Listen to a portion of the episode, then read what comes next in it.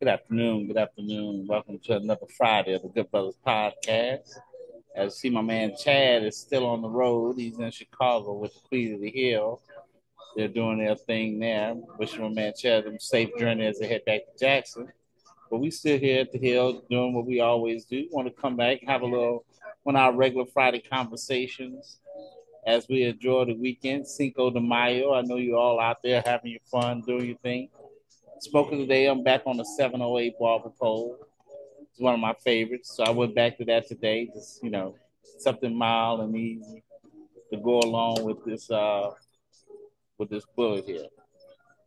So May 5th, Cinco de Mayo. What we're gonna wrap up our look at today is also is one controversial internet figure. We know it's Kevin Samuels. Today is the day that band, you know, Kevin Samuels passed away in Atlanta.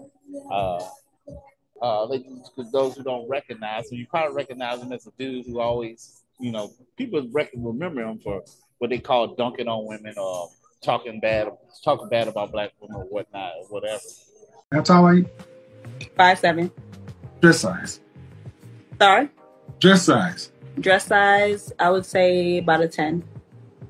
How much did you weigh last?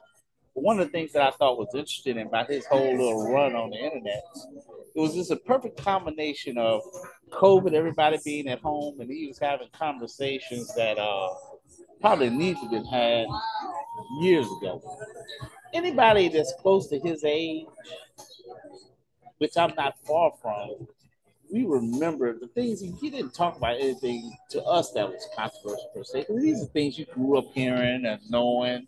Hear from your uncles, your cousins, and things like that. And I think what happened was, you know, in this era of not being able to say things that everybody already knows, uh, what we seem as common truths, and his tone, when most people say they didn't like his tone, which made him controversial. I mean, I can remember the guy. The guy went from like ten thousand followers to like two million almost in a matter of a few months off this one video in which you know he told a young lady uh, to buy a dog and die alone. You know, which is funny, but you know, there's a lot of truth being spoken in that. And now you got this whole new genre of dating advice shows and things like that. You know, we don't we don't get into that too much on the Good Brothers Committee, but there are some conversations that are that are in that space that we will touch on over some point. Uh, what we're gonna do right now, we'll throw some of his best highlights over here. People don't tell women the truth these days. Men get told the truth all the time. Women have no problem telling a man, I don't want an average man. It happens every day on my show. TLC said they don't want no scrubs, and we have no problem telling average men, you ain't crap. But if I just happen to have the nerve to agree with the woman that says she's average, then I'm Satan. I think that's interesting. I want to hear shit from you talking about you being broke.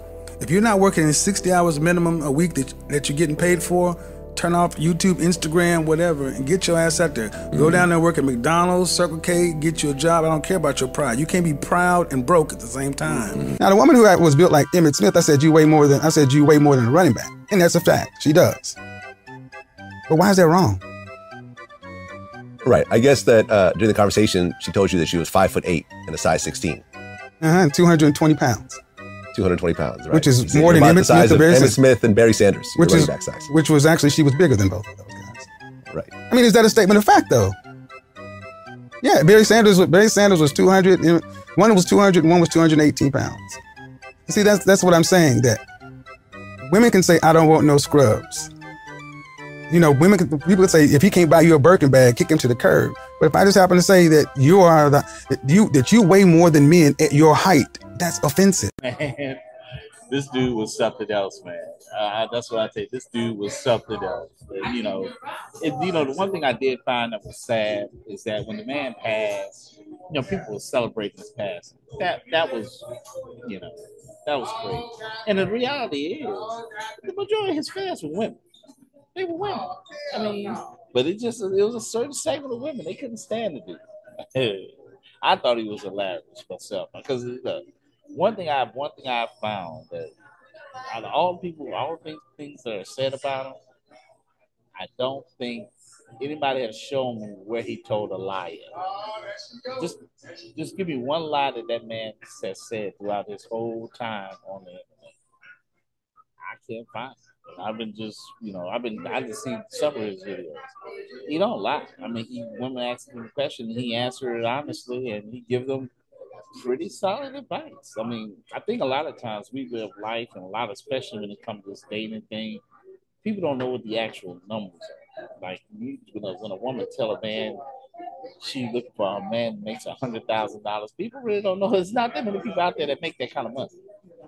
You know, especially being six foot and all this other stuff, and you know, I think I think that's where a lot of things have gone awry, and I think he touched the nerve on that it kind of exposed people's desires that how unrealistic they were, and you know, and he, you know, and he made, you know, made a pretty bit of money off it, but he made it, you know, topical, and everybody got in on it. I mean, now you see it now everywhere. So that that I thought that was an interesting thing that today is the day the man passed. You know, shout out to the Godfather your entertainment is surely missed. Um, with that being said, we look forward to this week. We will have a we have a special guest coming on next week. Uh, I mean, a couple of days from now, we'll have uh, Uncle Neely back on. We're going to talk a little bit about the transport portal, uh, what's going on nationally with the transport portal, what it actually means to some of these athletes. Because I think there's going to be some things for people.